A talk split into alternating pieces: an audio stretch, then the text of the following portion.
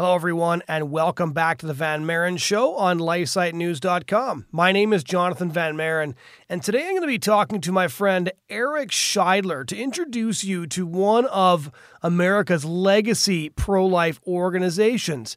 He's the son of Joe Scheidler, and those of you who remember my earlier interview with Joe Scheidler will know that Joe Scheidler is a veteran pro life activist now in his 90s who both marched on Selma with Dr. King, founded one of the first pro life organizations in the United States dedicated to direct action, and had really just an incredible pro life story encompassing decades worth of action, as his biography says, from the uh, front lines to the steps of the Supreme Court. Well, Eric Scheidler, his son, now runs the Pro Life Action League, and he's launched some of the biggest campaigns in the country over the last several years. He was only six when his parents first got involved in the pro life movement, just before Roe v. Wade came down from the Supreme Court. He grew up attending protests and rallies, and he's now been involved with the work of the Pro Life Action League since its founding in 1980, stuffing envelopes during the league's early years and working occasional summers during college. And so I wanted to talk to Eric Scheidler a bit about some of the campaigns he's been involved in, where he think the, thinks the abortion wars are headed, and what it's like out on the front lines of the pro life movement in the United States. So without further introduction from me, here's my conversation with my friend Eric Scheidler of the Pro Life Action League. All right, just to start off, how uh, what was it like to grow up the son of, of a pro a full time pro life activist? I didn't grow up as the son of a full time pro life activist, but my kids will. So I'm very interested in what that experience was like for you. Well, you know, it there was a good side and there was a downside to it growing up for, and I think all of us kids. I'm the oldest of seven Scheidler kids, and uh, all of us would say that that um, you know, on the one hand, it, it raised us with a real sense of having a purpose in life. And all of us have that, you know, um, that, that we feel called to have a, a, meaning in what we're doing, you know, and th- that doesn't mean we all have to be um, warriors for a social cause. Um, but that we want to be doing something that has some kind of a value and finding the value in what we're doing. And I think that's a problem today. I think people have a very narrow view of what it means to have a meaningful job and um, and you, you see that in, in kind of some of the the virtue signaling that goes on say with entertainers. They don't understand that being an entertainer and giving people a, release from the from daily life through music that they love or through a tv show that they you know can relax and enjoy that that's a good thing in and of itself. You don't have to also be campaigning for some kind of a cause and potentially you know signaling disapproval to half of your potential audience. Um, you know so whether it's a a, call to be doing something like I'm doing, fighting fighting abortion, fighting for justice for for unborn children, or, or it's something like you know one of my one of my brothers is a, a, a landscape designer, uh, works with teams and uh, of, of workers and puts together plans. Um, you know that's not that's a very different job to what I'm doing, but for him it's it satisfies his desire to kind of work with nature to make the world a more beautiful place. We have our eyes on kind of the higher purpose of things from having grown up in that context. And of course um, we all were were um, filled with a lot of respect for our father, you know, for sacrificing so much, for leaving a lucrative position uh, in the advertising world to uh, to take on a social cause with all the financial burdens and, and later on the, the courts that uh, he was dragged through and the um, the vandalism of our home and you know being attacked in the press and all that sort of thing. We saw you know some real heroic activity by our father and, and that was very uh, you know, really impressed uh, all of us um, with a sense of admiration and um, an appreciation for his courage. It also, I think, inoculated us against following the crowd.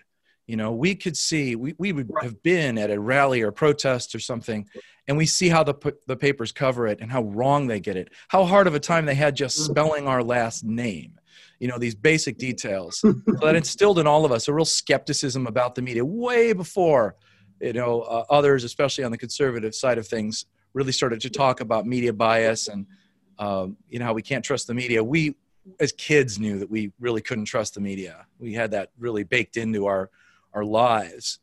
Um, and it and it also gave us a willingness to stand up. I mean, right now in the midst of this pandemic, um, with the the mask mandates and the lockdown, uh, I think all of us in the Scheidler family. I was talking with some of my kids about this the other day because they too have grown up as we, as me and my siblings did, with a pro-life activist father.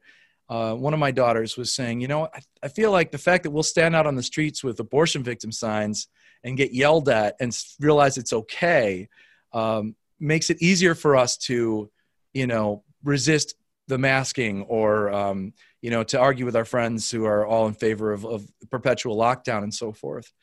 Now, there was a downside to it too, which was, you know, we could become pariahs very quickly.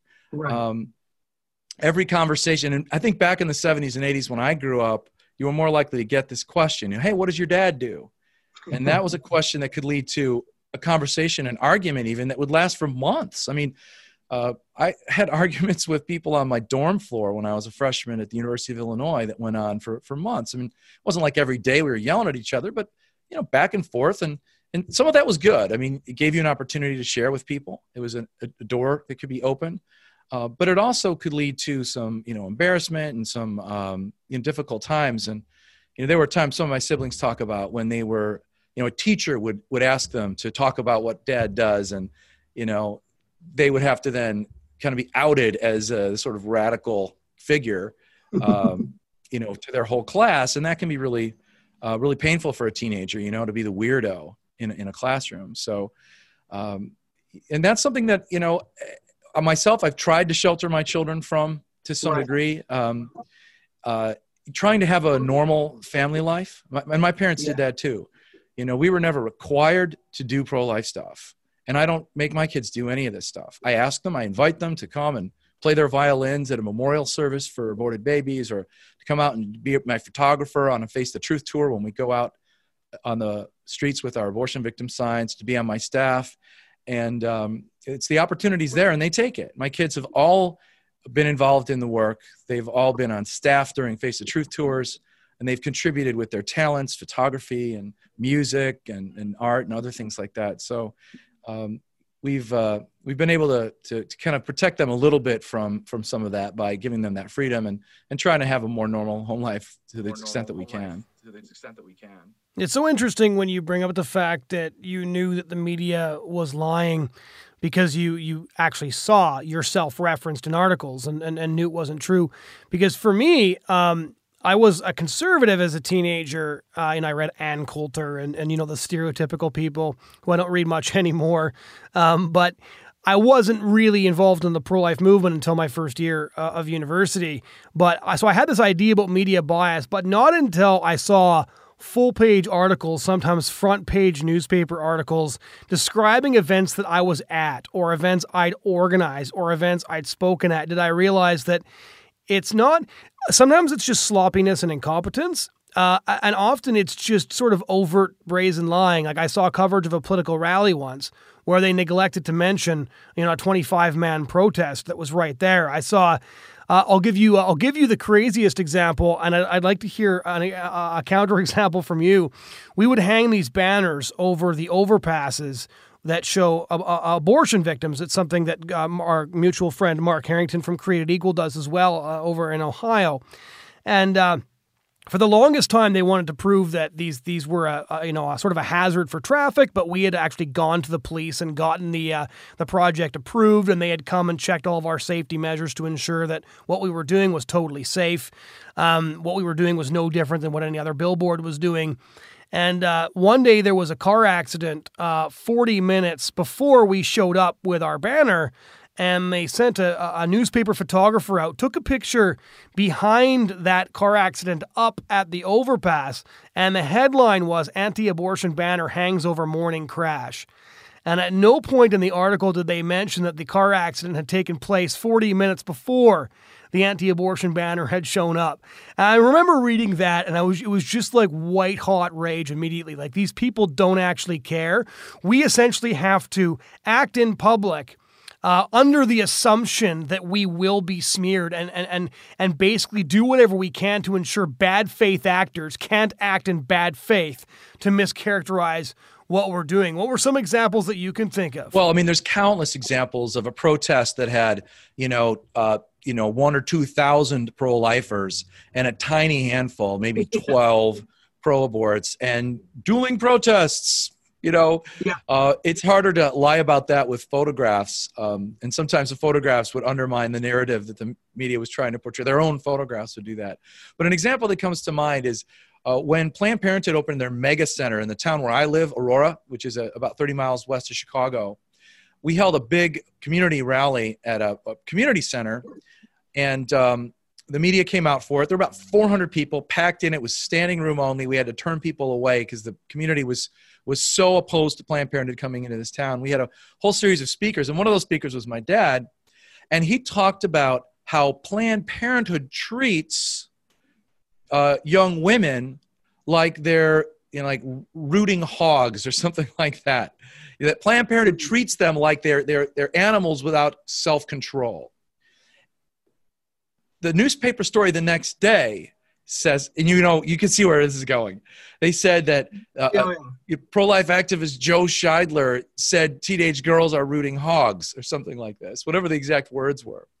He didn't do that at all. He characterized Planned Parenthood as having that attitude and, and, and, the pro life movement as holding them to a higher standard and not having that attitude. So it was exactly the opposite of what he had said. And I wrote a letter to the editor. I, they did publish it, I believe, in the Aurora Beacon. But um, the, she was the, the editor of the paper was hotly disputing. Well, I heard what I heard. Well, we recorded it, and you know that's not what he said. Yeah. So, um, it, but I could go on and on and on with examples of, um, you know, how they how they twist your words. Yeah, this leads me to another point, and it's it's sort of a, a side point from what I was going to ask next because I want to get into how you got into the pro-life movement, but I want to touch on this first because I do find it interesting. There's a lot of conspiracy theories that are that are flying around now um, on the on the right of center for sure. One of the things I've often thought is that that people on the right. Um, are are susceptible to conspiracy theories simply because we are so aware that the media has lied about so many things. That when somebody tells us the media is covering something up, I can absolutely believe that because I've been lied about, right? Like they've attributed things to me that I didn't say. They've lied about events I organized. Uh, when, when and when when pro-lifers and, and and social conservatives hear, well, the government is is is doing X. A lot of people will be like, why? That's crazy. Why, why would the government lie? Well, you know, half of the in Canada, the entire government in the United States, half of your your, your political spectrum is pretending that a baby in the womb isn't a baby in defiance of scientific evidence we've had for decades. Right? They pretend the birth control pill is good for women. They deny uh, the the complications from abortion. Like, there's so many things we know they're brazenly lying about that sometimes I feel like we can we can be more easily led to believe in more elaborate conspiracy theories because it totally fits inside our paradigm of the government tells brazen lies and, and, and essentially assumes it'll get away with it. What are your thoughts on that?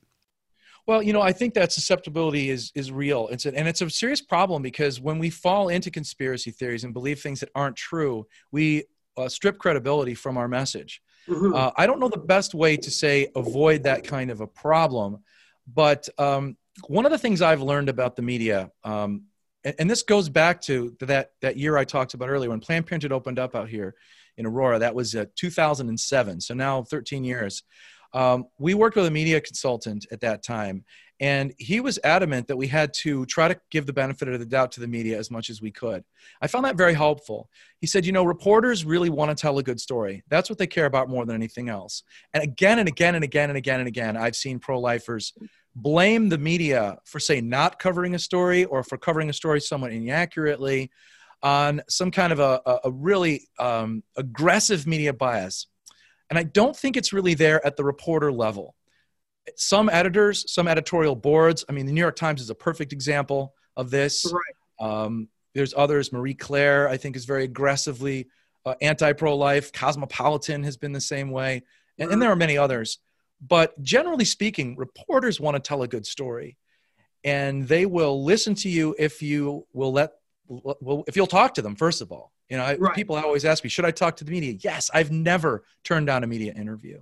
I never do. Whether it's Al Jazeera or whether it's the Cosmopolitan, um, you know, uh, Huffington Post, National Public Radio, I will always do an interview, and I try. I try to be very careful when I do those interviews, not to say words that can be taken out of context, Mm-hmm. but also to develop a rapport with the reporter. You know, to, to find common ground. We can talk about maybe it's a TV show that we both like or whatever. Um, because they really do want to tell a good story. And very, very often I find that the bias, it's at play, but it has more to do with what I'd like to call more kind of innocent mistakes. Like you just, they don't understand the way pro-lifers talk, the language that we use. Um, and very often pro-lifers don't use normal language. I mean, using, and this is a point that I argue with pro-life leaders all the time. Don't, don't say preborn children. That's not a word no one uses that word in the real world. The word unborn is, is over a thousand years old, okay? It's a word that is in common parlance that people use all the time. They accidentally use it. They say unborn baby when they talk about their friend's ultrasound. Only pro lifers use that word. That's just one small example, but it, it shows a kind of a tendency we have to always be talking to the pro life crowd and not understanding that there's a, a different way of communicating out there amongst the pro choice uh, uh, radicals and amongst the general population. So speaking in plain English is helpful. But back to the issue of, of conspiracy theories and, and the like. Um, you know, I think a lot of it just comes down to common sense. You know, trust your own experience rather mm. than either the media or the conspiracy theorists. Um, you know, does it make sense that, you know, for example, in the current election, many, many, as we were talking about before we, we press the record button, uh, you know, many of the uh, conservatives are saying, well, pollsters are cooking the numbers to help Joe Biden and suppress GOP turnout. You know, that that just doesn't see. You can't get away with a thing like that. It's very very hard to, uh, for example, fake a moon landing. I mean, you're not going to get away with that. You're not going to get away with lying about what your poll numbers really say. Um, conspiracies are very hard to keep under wraps, and you can't have that's you know, I think I think the most pollsters you That's know, lying to you point. and getting away with it. So just kind of use your common sense, you know. The uh, interesting uh, on on that media subject, just because I've had the same experience where I've had great conversations with reporters, and I almost always know when I have a great conversation with a reporter that the story is not going to show up. Like I had a thirty minute conversation uh, once with a reporter from the Huffington Post who kept on saying, "Well, what do you what do you think about maternal health care benefits?" and I'm like, "I actually support them." And she's like, well, why would you support that? I'm like, to be completely honest, uh, there's a list of policies being used in Hungary, Israel, Germany, etc., and I support them because they bring the abortion rate down. Um, I think abortion's wrong, regardless of whether these policies, excuse me, are in place. But I'm, I'm actually uh, actually a lot more open to a lot more policies than you think. And she started going through the list and realized I'd written a lot about why the alt right wasn't pro life and, and why they were actually very pro choice and pro eugenics, which, and she's like, this is very interesting. This is going to make such an interesting column. And then that one never showed up. And then during the baby body part scandal, this was shortly before um, a bunch of uh, my colleagues and I uh, went to a Planned Parenthood in Buffalo, New York, to actually uh, join in on an initiative that that you organized um, to protest Planned Parenthood. I got a call from the head of our public broadcaster in, in the prairies in Saskatoon who said, Well, I'm just uh, taking a look at this story about baby body parts being sold in the States. And I was wondering, you're, you know, the comms director for a pro life organization. Does this ever happen here? I'm like, Well, not only does this happen here, I can, if you stay on the phone with me, I can direct you to where on the website of the Abortion Rights Coalition of Canada, Joyce Arthur defends this practice and actually says, you know, it's something good that can happen as the result of abortion, medical research, etc. So I guided him to the spot where Canada's leading abortion rights group defended this practice as a good thing. And he was like, Holy cow, this is crazy. I'll call you back. I'm going to go to my editor. I'm going to call you back shortly. And I hung up. I'm like, No, you're not. And sure enough, never got a call from him, right? But that would be a, a good example of a reporter who thought this is a crazy story, but the editor's like, Yeah, we're not touching that with a 10 foot pole. So I think there's something to that. The ground level guys are hunting for a story, but the editors are like, no, we don't cover those stories. Right. I mean, you see that in headlines. I've had reporters apologize to me for the headlines put on top of their articles. Oh, yeah. Oh, yeah. yeah, control over that. So, uh, when you were growing up in the pro life movement, was it sort of something you did you always aspire to follow in, in your father's footsteps and and then take over the Pro Life Action League from him eventually? Was it always a, a sure thing that you were going to do this, or did you take a more meandering path? Because you were, it's it's not fair to ask you when you became part of the pro life movement because you were kind of just born into it. But when did it become a full time profession for you? I guess would be the good question. Well, I wasn't quite born into it. I was six years old when we went to our very first, or maybe I was five, uh, when we went to our very first. Uh, no, I just turned six. It was October of, uh, so this month, 1972, uh, a year before uh, or about six months before Roe versus Wade, not even that, four months. Uh, my my mother uh, had been had agreed to go to a pro life rally in downtown Chicago at what was then the Civic Center, is now the Daley Plaza. Uh, my dad had been planning to watch a Notre Dame football match, and and uh, his wife informed him, "No, we're going to the Civic Center for this Illinois Right to Life rally." Um, and one of the guest speakers was was Henry Hyde, who at the time was in the state legislature. Hyde later lent his name to the Hyde Amendment that protects unborn babies from uh, from having uh, from being killed with taxpayer money, and has saved at least two million lives since it was enacted in the 70s. Um, Henry Hyde was speaking out against an effort to try to change the abortion law in Illinois. That was what was happening around the country. People don't realize that um, we think of abortion as kind of an inevitable, that there was this juggernaut that was rolling along and, and changing abortion laws at the state level, and the Supreme Court just came and kind of sped up a process that was already underway. That's not, in fact, true. Uh, there was a rollback happening as states like New York and Colorado began to discover what it, what was actually happening with abortion as they became abortion kind of mega centers around the country, and and legislatures were you know, beginning to to consider measures to uh, to recriminalize or at least uh, you know pull back from the liberalization of abortion that they had adopted. Uh, but there was also the effort to try to continue that changing of laws, and we were resisting that in Illinois, and that's what this rally was all about. And at that rally, someone handed my dad a copy of of uh, Life and Death, the uh, flyer that uh, Dr. John Willke put together. And there was a aborted baby on the front and a living baby. And there was inside of it a, a bucket of late term aborted babies from actually from Canada, where you're from, uh, because abortion was legalized sooner. And one of the babies in that dumpster, in that black and white photo, reminded him of my baby picture. And that's when abortion became personal for him. And he became obsessed with the issue. Um, and then after Roe v. Wade came down, uh, he started to, to research it even more and to try to talk to people in the church and people in the community and eventually founded a small pro-life organization. And you know fast forward to 1980 when he founded the pro-life action league uh, and that was very much of a family affair. My brothers and i were uh, in the office stuffing envelopes and uh, we carrying pro, protest signs. We had these incredibly heavy uh, press board uh, wooden signs that said, you know, pro-life action league and abortion is murder and such, and they were so heavy. I, I feel so blessed that we now use coroplast, you know, and vinyl and stuff like this. Our signs are so light, and we've we've just come so far in terms of the technical tools that we're using. But I never had a thought of joining the pro-life movement as a, a profession.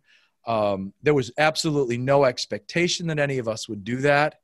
Uh, and I think that's very good of my parents to have left that open. They just wanted us to pursue our interests and, and to find careers that we cared about. My story was a little more circuitous. I came, uh, I was, and probably partly as a consequence of my background, um, I left the, the Catholic faith that I'd been raised with when I was about 20, 21 years old. Um, just tired of all the pressure. Um, you know, the pressure to, you felt like a spotlight was on you too. You didn't just, you couldn't just be a regular rank and file Catholic. There was this expectation that you're going to be super holy, uh, and that continues to be a problem. I mean, uh, people have a sort of um, they either think you're a saint or, or, they think you're the devil. You know, if they're on the other side of the issue, and um, and that can be really kind of disturbing. Feel like people don't really know you. They they're attributing too much virtue to you more than you deserve. Um, so anyway, I, I, left the faith. I came back uh, largely for a whole series of factors. I remained pro life the whole time, um, though I kind of waffled on the legal side of it. I was looking for a way to ground my pro life convictions in something solid, something more than just a kind of sentimental attitude towards fetuses, which I'd always had. Uh, and that was one of the figure, factors that led me back to, to faith, um, finding that ultimately you cannot ground moral imperatives, thou shalt not kill uh, in um, relativistic thinking. Something has to be true about the human person and about the world in order for us to really say definitively not only is abortion wrong, but it's so wrong that you can compel others by law not to do it. Right. But the, the more immediate um, f- sort of influence on me was taking a class in natural family planning from the Couple to Couple League, a group that trains uh, mostly Catholic, but, but any couples in uh, how to recognize the signs of fertility that cycle through a woman's body every month and postpone pregnancy by exercising self-control rather than using devices and um, and medicines to stop uh, the act of sexual intimacy from bearing fruit, from giving forth new human life. And the practice of natural family planning led me to recognize in my own marriage the damage that contraception had done. And that left me with a sort of puzzling question How can the Catholic Church, which is wrong about everything, I thought, be right about contraception, the one thing they're hated for the most? And so I had a very odd experience of walking through the, the one door that people want to nail shut uh, in the Catholic Church and, and finding that their position on contraception made sense to me. Maybe they're right about, say, the existence of God. And um, because of that experience, I connected with an old friend from college who was taking a natural family planning course himself, a guy named Steve, who, who was founding an organization to promote uh, natural family planning because he's, he had said to his fiancee after one of their classes, you know, I think just doing this could change someone's life. And the next day, I called him up and said, Hey, Steve, I'm back in the church. You know, I took an NFP class and it changed my faith life. And he says, What? I was just saying to my fiance yesterday that that's what might happen. And so we worked together uh, at an organization called the Gift Foundation, promoting um, the sort of biblical uh, view of marriage as a uh, an act of self donation, of uh, human sexuality as an expression of this sort of sacramental gift uh, of self, and um, you know, starting with with chapter one of Genesis, uh, male and female, He created them and blessed them and said to them, Be fruitful and multiply. What happens on page one of the Bible? A, a marriage. A marriage between a man and a woman meant to give forth life. Um, so that was our message. We did that for about five years. And then um, I made the move to the Pro Life Action League because my, my folks needed some help with communications. And uh, I had learned a lot about, about uh, web design and uh, design and layout, literature. And, and other things that could be helpful with them. And, and the, the, the money was kind of running out on this other project uh, for a whole host of reasons we don't go into. But uh, so I took the opportunity to come over to the Pro Life Action League uh, in November of 2002, uh, working on our, our media. So, uh, you know, kind of created our first serious email list and regular communication that way. Uh, twice redesigned our webpage before handing it over to professionals once the, the technicalities had gotten beyond my ability, um, since I wasn't solely working on, on that side of things. Um, working with the media and doing press releases and uh, gradually took on more and more of a leadership role. And it was really probably about 2009 that my title officially changed but it was uh, the fight against the planned parenthood facility in aurora that opened up in 2007 that really where i cut my teeth as a leader. You know having to talk to the media constantly and organize large large events and communicate effectively. And i really drilled into you know how to write a good email how to get people to click a button on a website and uh, so I've been executive director since 2009. And so what was what was that fight all about for? Uh, what was the fight against the Planned Parenthood in Aurora all about for our listeners who aren't familiar? So in uh, in June of 2007, I was taking a staycation. You know, I stayed at home and I was building a playhouse for my kids by my own design. It's really something else, I have to say. um, eight foot, uh, eight foot by eight foot floors, and it's just a delightful playhouse in the, in the backyard. And I still hang out there all the time so I had my tool belt on and I was working on the on the floorboards. I think at the time that he called, said, "Eric, have you heard anything about Planned Parenthood opening up by a high school in Aurora?" I hadn't heard a thing. What are you talking about? So I just got a call from uh, Peter Breen.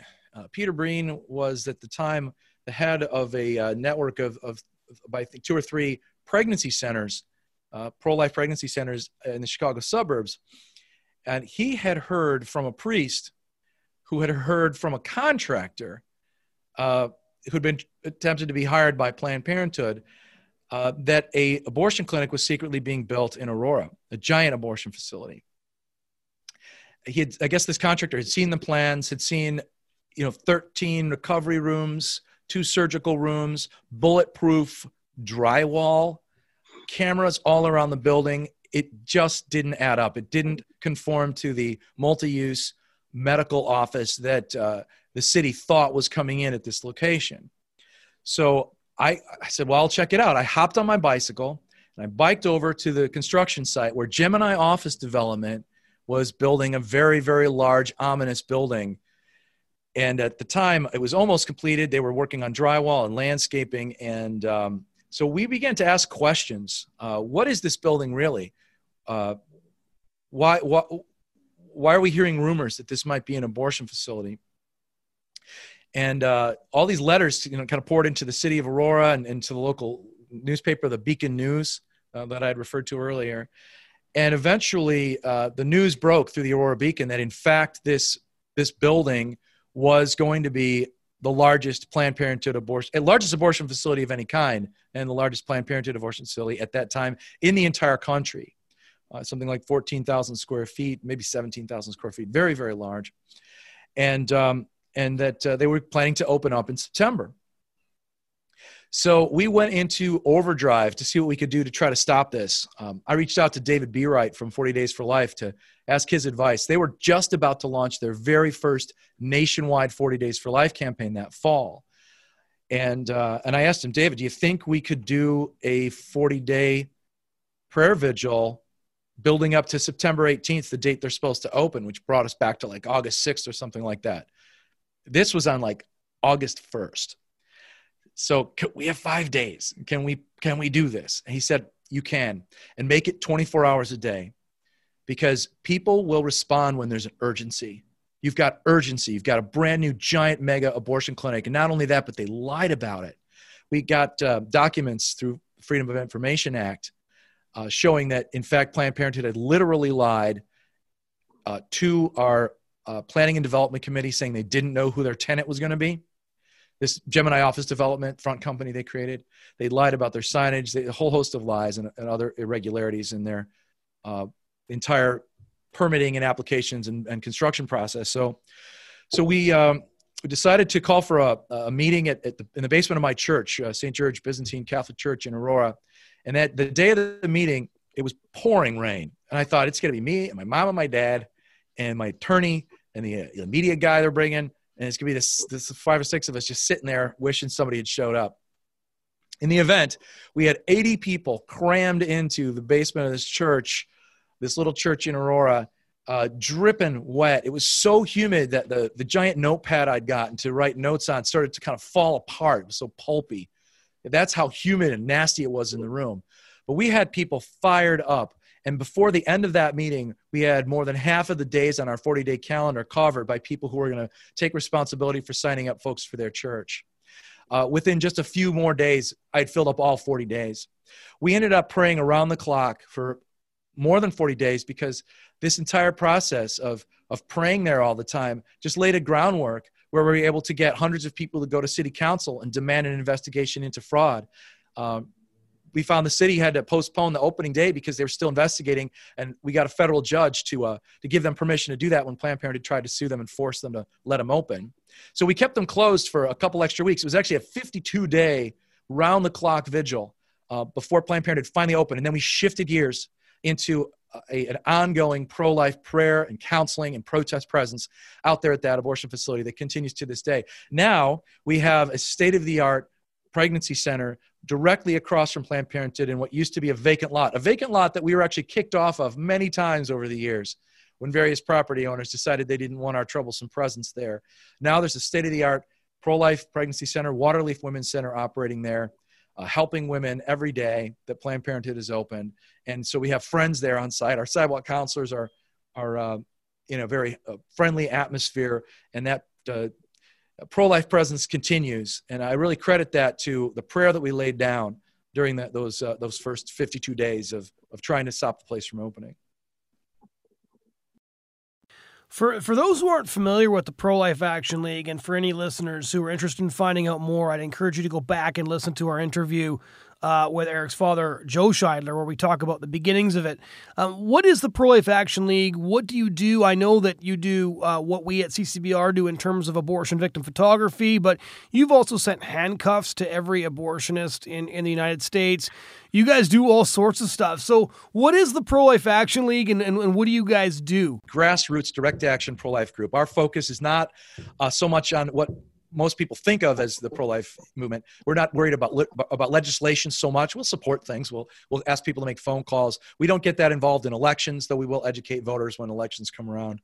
Uh, you know, we have our fingers in a lot of different uh, pies, but our main focus is direct action, putting regular people to work in their own communities, uh, talking to their pastors and offering to help to lead a pro-life uh, outreach from the church, uh, organizing. Uh, you know public protest in the in the public square outside abortion facilities or politicians uh, you know meetings or uh, fundraisers for for Planned Parenthood or other abortion providers. Um, more and more, uh, especially since the um, the the big uh, uh, really started with the, the opposition to the uh, abortion provisions in the Affordable Care Act or Obamacare, especially the HHS mandate that required um, employers to provide uh, abort- abortifacients and uh, abortion inducing drugs and contraceptives to their employees free of any kind of a copay. We resisted that. We organized uh, stand up for religious freedom rallies all over the country, hundreds and hundreds of rallies. We kind of took what we were doing locally in Chicago, and we've always been involved organizing nationally, you know, working with other leaders, traveling around the country to train people on how to do things. But we really started to focus on more simultaneous nationwide events in 2012 with the resistance to Obamacare's abortion provisions. So we organized hundreds and hundreds of rallies all over the country at federal plazas, federal buildings, uh, federal courts, um, city centers, protesting the Affordable Care Act. And that gave us a kind of uh, access to a huge um, pool of local leaders. And we've gone again and again back to those leaders and organized nationally uh, against, for example, Planned Parenthood's horrific body parts harvesting scheme back in 2015. That was a, a major focus of our efforts all that year. Uh, the protest PP, the hashtag protest PP movement, we got involved with with uh, Created Equal and with Monica Miller and Citizens for Pro Life Society. And so now we have you know three or four of these major national events we do every year. Um, we usually have a protest PP event. This year we decided instead to do more of an election focused uh, education campaign at churches. We have something called the National Day of Remembrance for Aborted Children, where we go to the burial places and other memorials that are set up in honor of our aborted uh, unborn brothers and sisters, and we remember them. We give uh, women and men suffering from abortion in their pasts an opportunity to speak out. We give them public permission to mourn at that event. Um, and that's become more and more popular. Uh, even during COVID times, we had outstanding turnout. Um, nearly 200 of these memorial services took place across the country. We do a, a, a nationwide Stations of the Cross on Good Friday every year. We do a, uh, a, what we call Peace in the Womb Christmas caroling event every year. And we also uh, train people through our videos and through our, our uh, website and uh, other tools that we have available to them how to do things like protesting a Planned Parenthood fundraiser. We've gotten very creative with our, our protests of Planned Parenthood fundraisers. And I have to say that COVID time has been really kind of disappointing for us. This month, October, we usually get to, uh, to protest a trivia night for Planned Parenthood at a, uh, a sort of bistro, a, a brew pub in Chicago called Revolution Brewing. It used to be one of my favorite venues. You know, I used to love their beer, and I don't, I don't drink it anymore because they support Planned Parenthood so aggressively. This trivia night protest has just gotten better and better every year. We bring our victim photos out there. We have a literature piece uh, called "Getting to Know Planned Parenthood" that looks like it comes right out of Planned Parenthood's uh, central office. You would think it's a pro Planned Parenthood piece. You open it up inside, you find the, what the truth is about Planned Parenthood and their 40% abortion market share here in the United States we had laser beams d- displaying pro-life message on the ceiling of the room where the guests were lined up until they finally figured out how to bring the blinds on. We even scoped the place out. We actually broke my my uh, uh, a boycott for for one lunch to go out there and have lunch and then have the uh, manager of the place show us around the the uh, event space upstairs. So we, we knew what we were going to be protesting. It's just gotten better and better and better. And this year there wasn't any such. It was done virtually uh, we infiltrated it, but it was boring, and uh, I really missed having the opportunity. I mean, on one level, I'm glad they're not able to raise as much money, and they're as stymied doing stuff as we are, maybe even more so, uh, other than abortions, of course, which they've kept doing. Um, even opening up a new abortion facility in Illinois during COVID times, um, potentially with money stolen from the American people. But um, you know, on, on the other hand, the opportunity it gives you to highlight the downside of Planned Parenthood and educate people. I want to have those opportunities, and I can't wait for them to return with more normal times in the near future. So, and since you took over Pro Life Action League, uh, I know every pro life leader has one or two of their favorite stories. Um, that might have been your favorite story, actually getting a getting a laser to shine things on the on the ceiling of their event room. But what are a couple of the stories that really stand out to you? Some of your big successes for the la- over the last couple of years. Yeah. Well, I, if you don't mind, I'm, I'm going to go back to here. I'll tell you what. I'll tell if we have time. I'll tell another one. But let's go back to 2000, 2017. Um, you know, 2017. Uh, you'll recall that um, Donald Trump was uh, was inaugurated, and the day, just a couple days after his inauguration, they held the first so-called women's march. It was a kind of anti-Trump, yeah, anti-Trump, uh, anti um, um, Republic, I guess Republican or you know, very sort of pro-abortion uh, march. There were some pro-lifers who tried to go and be part of it, and you know, were not met with much um, much friendliness by by the radicals behind the women's march. Well, the, the, women's march was massive. It was it was all over the country. You know, it was a huge contingent in the in Chicago. Um, you know, massive uh, display of people out in, in uh, the National Mall in Washington D.C. And I, I guess after the women's march, a call went out to defend Planned Parenthood and get out there and get active now that you're all mobilized on behalf of women's rights. And uh, we were organizing at that time a defund Planned Parenthood event uh, for, for February, I think it was February 11th, maybe. We knew that uh, the Trump administration, or at least we hoped, I'd say we hoped that the Trump administration was going to be open to defunding Planned Parenthood. We, we took a gamble on this formerly pro choice uh, you know, public figure, uh, Donald Trump, who was saying now that he was pro life. Uh, some pro lifers believed him immediately, others were more reluctant. Um, I was one of the more reluctant ones. I fought very hard against uh, uh, you know, within my own circle, not not officially uh, as a pro-life league, against nominating him for the Republican presidential ticket. Uh, but I came around gradually to being, you know, cautiously optimistic that he would be open to defunding Planned Parenthood. So we were organizing these rallies, uh, which have been going on now every year since the 2015 body part scandal and David Daleidens videos first exposed America to this, you know, horrific, cynical uh, disgusting practice of harvesting the body parts of unborn babies and selling them to medical experiment companies. It's a really despicable thing that really shocked even pro choice people. So we kept that going with these annual protests, and this was going to be one of those defund Planned Parenthood, hashtag defund PP. Well, somehow, some way, uh, in whatever chat room it originated from, I'll never know. But they got the idea that what we were trying to do was not to defund Planned Parenthood, but to defend Planned Parenthood. We came in on Monday, the Monday after the Women's March, to find our inbox filled with leadership applications from people that just didn't sound right. Like, I want to organize a demo, was one of the notes and quotes we saw. A demo. Pro life people never, ever, maybe a few of the kind of more whole life, lefty pro lifers will say demo, but almost nobody says demo for demonstration. We say protest or rally or something like that, or, or we just say the whole word demonstration. So that was kind of fishy. Uh, we just we had these little hints that what they were not understanding what we were doing here. And so we had to kind of carefully go. We started looking up some of the people that had applied to be leaders of these rallies um, on, on facebook and other social media channels. And we found we found them all with their pink hats on. They're they're you know they're kitten hats let's call them. Um, and uh, it was it was it took us a little while to kind of put two and two together figure out what was going on so we had to go through and kind of like carefully.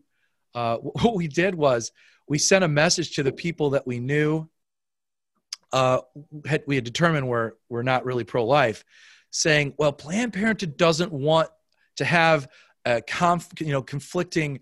Uh, rallies they don't want protests outside of their facilities so we're not going to be doing that after all you know or we, we didn't lie to them but we worded it in such a way as to kind of get them to not do anything or not show up and counter protest and so forth uh, and it took them a while to kind of figure out what was going on.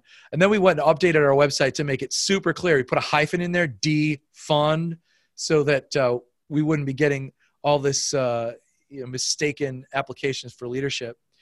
Um, meanwhile, the media started to pick up on what we were doing. And by the time we got to um, the actual March for Life, which was postponed that year because of the inauguration of the Women's March, I was actually getting way more media attention from the left for this defund Planned Parenthood rally than I was from the right or from the mainstream media. Huffington Post, National Public Radio, um, maybe even like whatever the precursor to Rewire was, um, RH Reality Check or whatever it was. Yeah. They were covering this stuff like crazy. I was doing long interviews with HuffPo, and um, it, we ended up earning like massive, massive media coverage in in uh, in 2017 for these defund Planned Parenthood rallies. And then fast forward to April, we had another protest PP event, the kind of regular annual event that was planned. And um, right before, the day before our April 2017 protest PP event, I heard from Marjorie Dannenfelser of Susan B. Anthony list. Uh, she wrote to say, hey, good luck with the rallies this weekend. The timing couldn't be more perfect.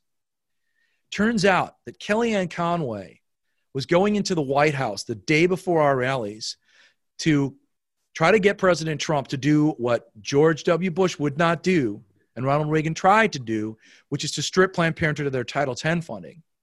Ronald Reagan, the Reagan administration had attempted this. They had to go all the way to the US Supreme Court to establish that, in fact, the original legislation from the 70s uh, allowing Title X funds, uh, opening up Title X funds for family planning, were not intended to be available to uh, abortion providers who had a conflict of interest.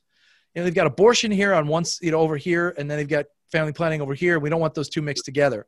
So, Reagan administration established the legality of stripping abortion providers of this funding. Then Clinton came in before it could be implemented.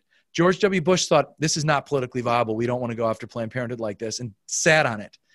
Would Trump do it? Kellyanne Conway went in there to make the case. He could strip at least this money 60 to 80 million dollars from Planned Parenthood every year. And look, there's protests going on all over the country tomorrow.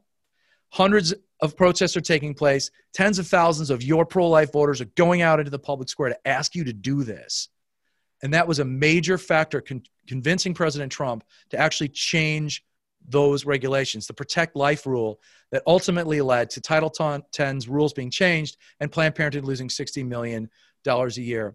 Uh, that is probably the, the, the, brightest feather in my cap because it's an example of where public protest directly influenced public policy in a way that will save lives from abortion because Planned Parenthood has not got access to those funds anymore. Not only do they not have that money to help them keep the lights on and, and all the other things they do with that type of reimbursement from the government, but it also gives them less access to that population of, of, un, of underserved and underprivileged people who might be more susceptible to their abortion message. So they don't have as much access then to selling abortions to those people who would have been coming to them for those family planning services. So that's one of my uh, favorite stories to tell because it's a victory for direct action, which is harder to measure. It's easy to measure. Here's a piece of legislation we got passed or we didn't, or here's how many uh, you know women we helped at this pregnancy center. It's so much more difficult to say here's the impact we had with our victim photos out on a street one day or, or here's what protesting at this politician's fundraiser did to have some direct evidence of the impact of our work was just a huge blessing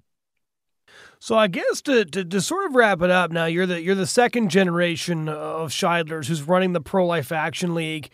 Um, your family's been involved in protesting abortion since before Roe v. Wade there's always a lot of rhetoric about uh, this is the generation to end abortion. I think we're on the third one now. Um, and what I wanted to know is, is, is I know your dad has been in this for the long haul, and I know you're in this for the long haul. What do you think that long haul is going to look like? Not just in terms of an election uh, prognostication, but just in general for the pro life movement in the United States, the future of the pro life movement, the abortion wars. What's your take? Because you've obviously thought about this because this is not just the future of the pro life movement and the abortion wars, it's also your future. They're inextricably tied together. Right. Um, you know, that's a tough question for me to answer, Jonathon, because um, honesty is very, very important to me. And I don't like to BS people. Uh, and I, I don't like BS in general. Um, at the same time, you know, it's important to encourage people and, and give a positive perspective on things because we're too given to cynicism and, and pessimism uh, and feeling downtrodden because we aren't getting a very quick victory. Um, you know, like you said, this is now the third pro life generation that we're on. Um, we hear chants of, of how this is a pro life generation. Well, you know, at this point, who's getting abortions? A few kind of uh, younger Gen Xers, millennials, and Gen Z. It's the youth, the supposedly pro life youth, that are getting the abortions right now.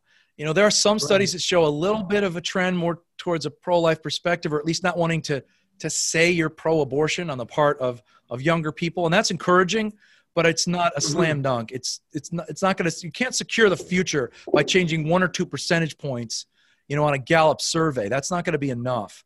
The long haul, I'm going to have to just be uh, honest about this. The long haul is going to be very very long. Roe versus Wade mm-hmm. here in the United States, it may or may not be overturned. Uh, if it is, it may not be in a way that's obvious. It, it might be more of a chipping away. We might even be in the middle of that and not even know it right now.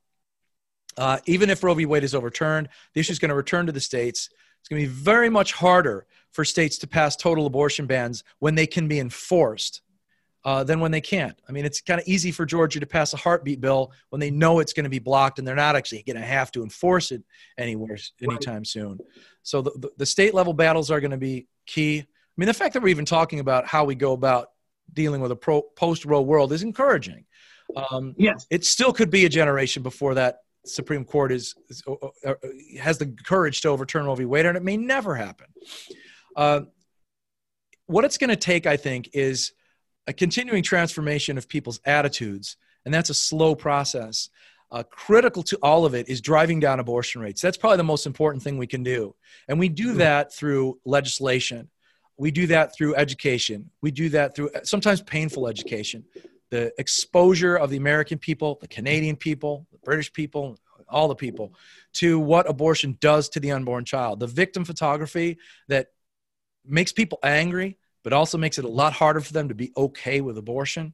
We have yep. to get that out there more and more. Um, we have to be able to share our message with our friends and neighbors. One of the projects we've really focused on uh, this past year has been an update to our little handbook. I'll show it to you on the screen sharing the pro life message. I have one of those on my desk. Do you have the new sixth edition with all the updated figures and more questions about medication, abortion, and all that? We've got a new edition, and it's uh, it's fantastic. So we're educating the people. You know, legislation um, it educates it, and it actually drives down abortion rates, especially bans on taxpayer funding and requirements that um, uh, minor girls talk to their parents about abortion or even get their permission before getting abortions. Uh, those drive down abortion rates. Because as long as we have what is it about 850 roughly 850,000 abortions in the year in the, in the United States maybe a little fewer now. We, we only have uh, data from what 2017 right now. As long as there's 800,000 abortions in the United States every year that that results in almost everyone having some kind of personal connection to abortion. Mm-hmm. your aunt your sister you know your your wife your ex-girlfriend uh, your current girlfriend you you know were involved with abortion you paid for an abortion you've had an abortion you know uh, it, it's going to be impossible to really move uh, the, the country towards a willingness to ban this horrific violence when people have a, such a strong incentive to tolerate it. Not to be okay with it. Nobody's really that okay with abortion uh, other than maybe leah torres the insane pro-abortion doctor on twitter. Um, but people are people are uncomfortable with it but they're willing to tolerate it because they just can't think of their family member or their friend as an evil person who contributed to the murder of an innocent human being even though that's pretty much what happened uh, right. we have to make it more rare so that our society isn't so deeply invested in it um, mm. so that's that's sort of my long view is that, that we have to do everything we can through the law through public education uh, through through exposing the evil of the abortion industry, like they do at, at Operation Rescue and Citizens for Pro Life Society and other groups, um, so that abortion rates continue to decline and decline and decline. And you know, honestly, one of the factors playing into that is going to be provision of services to people. You know, whether, whatever policy answer that boils down to, we need more access to health care and social services, whether it's through public funding or private funding. I'm not going to get into what the right policy is there, but that's going to be an important ingredient as well um, to, to, to uh, reduce some of the pressures, only some of them, but some of the pressures that lead women to get abortions. Women, rich women get abortions, and countries with very um, elaborate social safety networks like Sweden have actually very can have very high abortion rates. But we do want to offer that solution too. Um, so it's a broad, broad response um, that requires a host of different types of pro-life initiatives and different types of organizations. The Pro-Life Action League, we're about direct action and public education, and we're excited to be playing a role in, in this ongoing battle uh, that uh, we recognize is going to take decades, but that's what history tells us. You know, long-term, uh, you know, the fight for justice can be a, a very long-term fight, and we have to be willing to do that. We have to be willing to accept small victories along the way, like saving that baby at an abortion facility today or passing the piece of legislation in this state tomorrow, and uh, and looking forward, you know, however far distant the future might be, to uh, restoring true legal protection to our unborn, unborn brothers and sisters, even if it requires a long-term effort by us. We owe it to them to stick with it. Final question is: I understand uh, your father Joe has been doing. He's been in and out of the hospital lately. Can you give our listeners an update on how he's doing? He's doing really well. Um, you know, and he's 93. So anytime there's a hospital visit or a medical issue, it can be really concerning. A couple of weeks ago, he had a, a minor procedure um, that uh, you know caused him to uh, to have his salt levels go down. He was getting getting dizzy and, and falling a little bit, and so uh, my folks took him. My mom took him to the to the hospital, and he was admitted for observation and they found out his salt was low and got him on some saline and uh, did some physical therapy and he was released from the hospital a couple days later and then started to have some issues with a lot of pain in his bowel you know his, his abdomen. He was just in intense pain. They went back to uh, the hospital. My mom had to actually call an ambulance because uh, he couldn't get down the stairs of my parents you know two story home and they found uh, pretty quickly that he had a very serious hernia and so they had to do emergency surgery uh, that afternoon, which was very successful. They were able to, to, to tie everything up and, and correct that problem. And, and now he's back home. He did take, I just heard from my mother, he did take a fall again the other day. Uh, and, uh, and he's in a lot of pain. His back is very, very sore, but he's recovering very well from the surgery and he's in really high spirits. But uh, we would really just encourage people to continue to pray for him uh, every day because uh, you know when you're 93 and uh, you know even even in great health and, and has all of his mental faculties and we're very grateful to God for that. But it's always uh, frightening when somebody that old uh, is uh, is falling and, and having issues like that. So we really need those prayers and are very grateful for the you know tens of thousands of people on Facebook who've been praying and sharing the, his status and, and all of that. So I appreciate the opportunity to share the update, and I'm so grateful for your prayers and for all your listeners' prayers and all those tens, probably hundreds of thousands now in the pro life movement who've been praying for him. Well, Eric, thanks so much for taking the time to uh, to have this conversation with us. It's been a pleasure, Jonathon, and uh, you know, thanks to all the work you're doing. I, I, follow you closely, and I'm I'm very grateful for your voice of reason and courage uh, as a as a younger pro life activist. Uh, and so it's a real honor to sit down and talk with you for a little while. Ladies and gentlemen, that was my conversation with Eric Scheidler of the Pro Life Action League. If you enjoyed this conversation, please be sure to head over to lifesitenews.com, click on the podcast tab where you can subscribe to our podcast, which is available on any of the platforms where you get your content. Thanks so much for joining us this week, and we do hope you'll join us again next week.